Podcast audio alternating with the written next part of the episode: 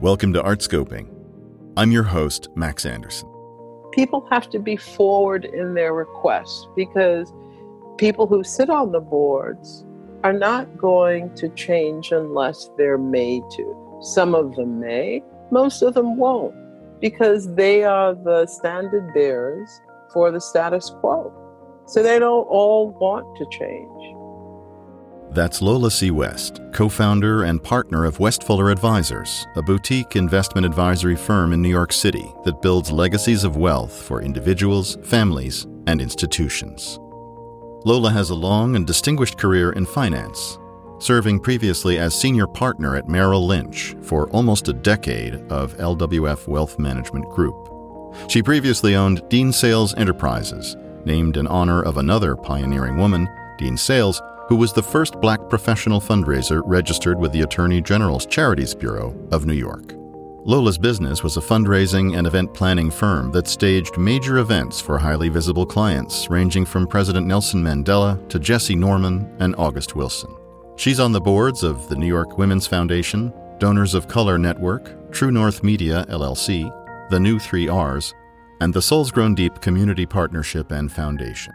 Lola received a BA in psychology from Brooklyn College and a master's degree in urban planning from Hunter College.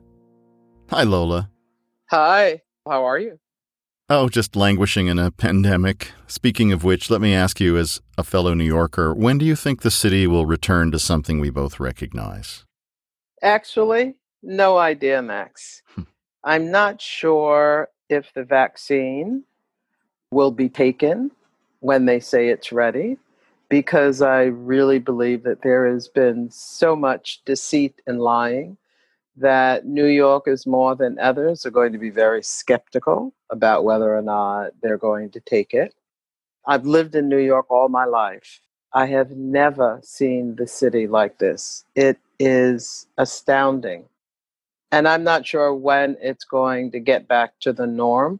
I understand from some stats that New York is 73% back but I don't even feel that percentage.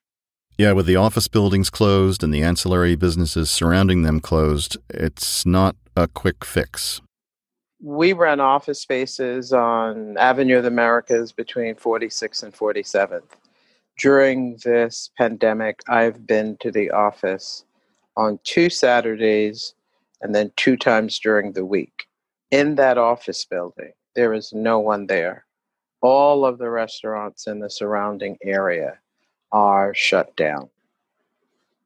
It's going to take a minute.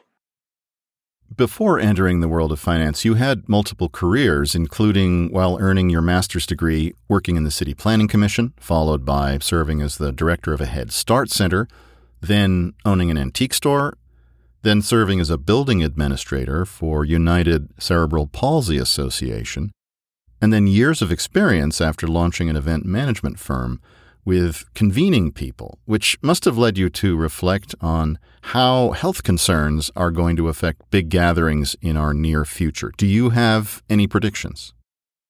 As in when New York is going to get back, I feel the same way about the continuation of mega events. Having been on the board of directors or on the board of directors for the New York Women's Foundation, we do a breakfast each May, which brings 2,200 women to breakfast at 7 in the morning.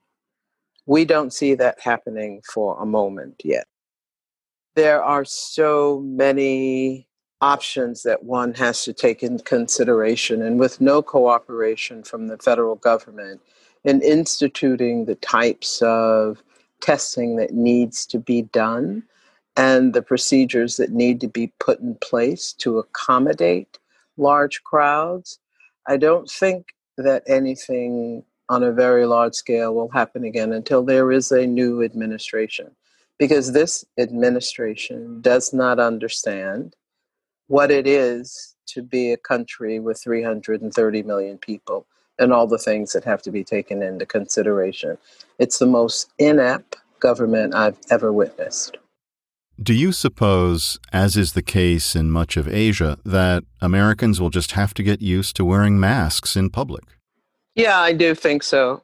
For for many people, because, especially for those who've lost people, it's devastating to think that we could have gotten a handle on this if people would just wear masks.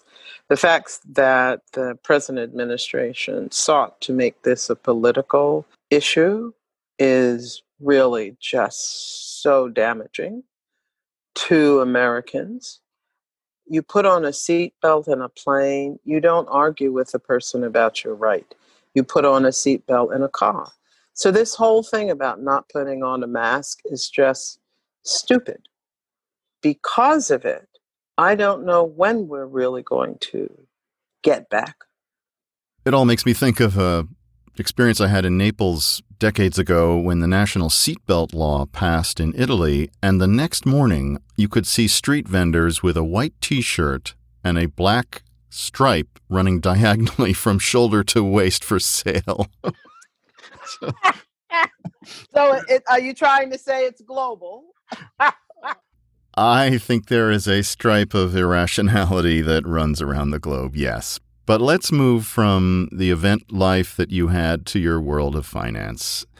You got registered and licensed on entering the field of investment advising in the late 1990s with a decade at Merrill Lynch, and you've said that the stock market is the only race blind investment entity that we have, and that people of color have been slow to enter it. So, how have you gone about changing that? What I've been committed to is literacy financial literacy with people and just talking about the market and what it means. As a people, blacks have been taught to be fearful of the market, not to get into it. You'll just lose all your money. So part of it is just undoing decades and decades of misinformation.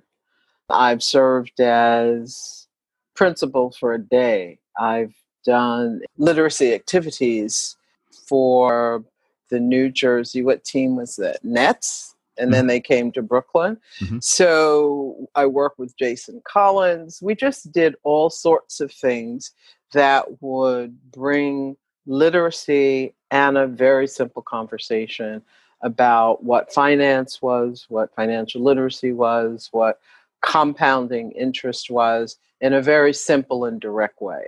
I still do that, Max, in just general conversations with people because it's something that's not talked about in our community, but it is getting better. The percentage of people who now participate in the market is larger than it's been before, although the wealth gap is the same as it was in 1968. Well, that is a sobering statistic, Lola. I'm curious, in the face of a roiling pandemic and a surging stock market, what are some of the questions that your clients are putting to you these days? My partner and I have really had a rare opportunity of working with a very progressive group of clients. So their issues and concerns are more about how do we invest to ensure that other communities participate in the wealth building. Our clients are progressive. I would say 95% of them. They're not fearful of the market.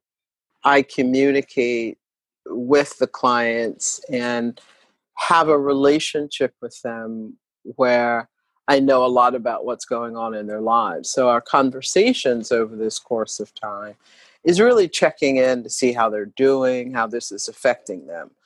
But early on in the process, we dealt with their asset allocation and whether they would be comfortable or not comfortable or how they would want to switch their portfolio, given that the worst day was March 23rd, where the market took a nosedive up to that point, we had already started the conversations about what people wanted to do. So that got sort of put to bed, Max, by April. All of our clients' portfolios were adjusted to deal with what's going on. And we are now beginning to go back to clients to talk about what changes we might make at this point. it is very hard for those of us on the progressive end of the spectrum to wrap our minds around how the stock market is surging while much of American society is grappling with the implications of police violence and the power of the Black Lives Matter movement. Can you help me understand how to reconcile those forces? Interesting. that you should ask that question because in very many instances there's a, is a total disconnect because the stock market actually feeds the racial inequality all right fed data shows that 61% of white families own stock while only 31% of blacks have and only 28% of hispanics are in the market so right there you see the disparity. So people who are in the market are taking advantage of the gains in the technology section. If you're not even in the market, none of this really applies to you. So the market has just been on a tear. But it seems that they're now beginning to pull back somewhat because this irrational exuberance, as I talked about in the 90s, is yet here again. But when you're now looking at the fact that we may soon be seeing, because of what's happening in the economy, people who are in the $200,000, $300,000 income bracket, Max, those people don't have three and four months of savings either. So I have a real concern about how this is going to pan out with the market totally ignoring what's going on. Also, the fact that the government has not decided to put any more money in the hands of the poor. Poor people are the only people who spend every dime they have because they have no choice. So if you don't give them any money, how are they to feed the economy? As a member of the investment committee at Souls Grown Deep, You've advised us as we make our way into impact investing, together with Upstart CoLab, out of an ideological commitment to it first, and an emerging satisfaction in the performance of our investments second. Now, while you might not advise your clients to put social activism ahead of investment performance, how many of your clients these days are questioning investment allocations that don't take environmental, social, and governance concerns to mind? I would say most of them are because we really do have a progressive clientele. They come to us with stuff that they need. I mean, I had one client, her portfolio was somewhat conservative. And one of the things that we do with clients is we also teach them because we'll post things or send things to them to read about what's going on. So one client, like last year, or I'd say last June or before that, she said, I want 100 shares of Tesla. And we really weren't like all that gun ho about it, knowing that it's something that, you know, we would put in some other portfolios, but given her portfolio, the size of it, and her conservative nature, we were like, okay, we'll do it because she really wanted to do it. Well, look at what happened to Tesla. Part of it is that once in a while a client will come up with something. One of the questions we ask clients, Max, at the very beginning is mm-hmm. what are some of the best financial decisions you've made? And what are some of the areas that you do not want to invest in? We get that cleared up in our opening conversation so we know from the very beginning whether or not people are interested in armaments, liquor, fossil fuels, things like that. So it's not something that then comes up later. It's something that we start off with. So we don't have those issues farther down in the relationship. Yeah, I wish the investment committees in the art museums I used to direct had that type of conversation. you think it might make a difference? Well, I think they're starting to. Souls Grown Deep was the first institutional investor in the Upstart CoLab's new community of investors who are seeking to purge toxic investments from their portfolios. And I'm happy to say that several museums are now engaged in that dialogue with us. And I think there are great possibilities ahead. Which I'm so proud of that we're doing it. And thank you for bringing that to us to even consider. Oh, I'm so grateful to you, Lola, and to the board for supporting that endeavor. And for me, the wake up call was a conversation with a major donor in a public forum in which someone said to them, Well, it's great you give away 5%. What are you doing with the other 95% of your assets? that is the question, isn't it? because part of it is what do you give? And do you give until it hurts? Because I ask that question especially now, given the fact that we have people who have waited in America in a line 10 miles long to get food. Those are not the poor people. Because really poor people, Max, don't have a car. Yes, and Souls Grown Deep is striving to put money in the hands of communities in the Black Belt that have been frozen out of economic opportunity. But whatever we can do is only providing a drop in the bucket.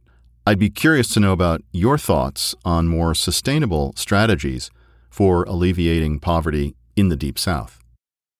The issue for me with poverty in the Deep South leads me to a conversation around reparations, Max. And mm. I don't know whether or not that's something that you were thinking of, mm. but the level of poverty in the South is such that it's going to take an infusion from the government, from banks, from insurance companies to make a difference. This trying to cull together two cents is not going to make a dent there when there are places in Alabama that resemble some of the worst third world, fourth world, fifth world countries that exist. That's how bad it is. No sewage system. So part of it is the way in which insurance companies and banks, especially insurance companies, chose to insure slaves and to insure slaves over even insuring property shows you the value of slaves and that they were treated as property rather than as humans. And something's got to give for that in order to be some sort of demonstrated delivery of services to the poor communities. And it's not just Black people in the South. The poverty in the South is across lines and it needs to be addressed. And I don't know, as a nation, how we're going to ever get this resolved unless we own what we did and make the commitment to change. Lola, you are not shy in sharing your political views. I'm curious how common that is among wealth advisors. I think of your peers as a very cautious crowd. I think it's my age and my upbringing. I've never been shy to speak my opinion because as a child, my mother would say, Well, what do you think about that? And I would say, Well, I don't know. And she would say, Well, that's not very helpful because it's your mind, not mine. I can't get in it. So you need to tell me what you think. That's how I've just always been. I don't suffer fools lightly, Max. In my practice, in the business that we have, we have been fortunate to have 99% of our clients as same minded in terms of politics. It would be very hard for me to really interact with someone who didn't have a sense of purpose and commonality around supporting and helping. I grew up with the adage to whom much is given, much is required. It isn't even expected. So I don't do well with people who don't get that. And that's part of why you started your firm to begin with. Ah, absolutely. Having worked at Merrill Lynch, they wanted me to do something in 2008 that I wouldn't do. And that is, I ran what's called an annuitized book. So I sat down with my clients, we figured out what their goals were, we designed asset allocation in order to assure that they would reach their goal. Merrill wanted me to take about 15% of my book of business and change that to transactional items that would bode well for revenue development for Merrill. So they called me in, and I knew they're going to call me in six months later because they're going to watch my book to see what I do. And I didn't do it the first six months. They called me back the second time, and I'd already started planning to leave because I knew they were not going to keep me if I didn't do it. So I left because you own your integrity. No one else does. So I wasn't going to do what they wanted to do and I knew it wasn't right for the client. America's unusual in delegating to the nonprofit sector the care of societal problems that in most other countries is considered a matter of state. What's your diagnosis of what needs to happen with boards in this country? Boards need to charge their institutions with doing what is appropriate, especially in these times. Because at one point, Max, this is not going to continue. So you can give some to change the trajectory of this country. Should you choose not to, then you are responsible for the outcome. It doesn't look good if people continue to hoard and to feel that it's all theirs. Even the, the institutions themselves, they have employees. The employees could even say, look, these are the changes we're doing. Are you with us or are you against us? people have to be forward in their requests because people who sit on the boards are not going to change unless they're made to. Some of them may, most of them won't, because they are the standard bearers for the status quo. So they don't all want to change. And it's going to be a matter of time right here, the time that we're in what things are going to change. And I think your leadership in the museum world is very important because as an organization, we've gotten press on what we're doing, which says that that is something that people are ready and willing to look at. How deep will it go is the question, Max.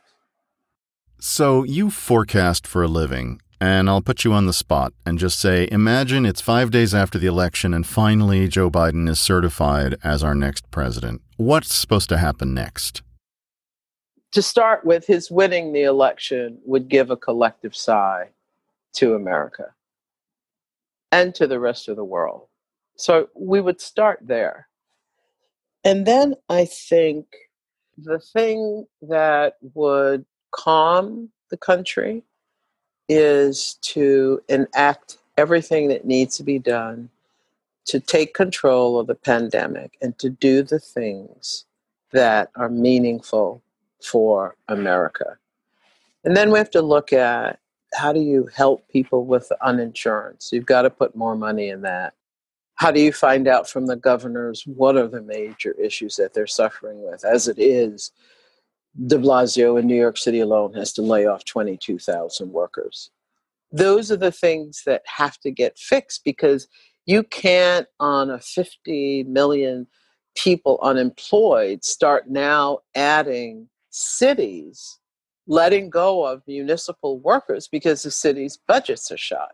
So those are the things that have to get done first, Max, or we're just going to further devolve into a cesspool here.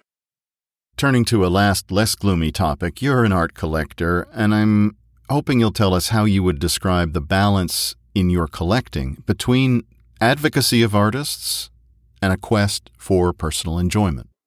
Ah, next, that's really a good question. When I started buying art, my very first piece of art was a Norman Lewis. And it's really interesting that that should happen. And it was because I went to a show up at the Harlem State Office building for Faith Ringgold. I left on an elevator with her with another woman named Peg Alston. We get downstairs and we're standing outside. And I just said to Faith, I said, You know, I love your quilts, but I can't afford it. Her quilts were like five or six figures then.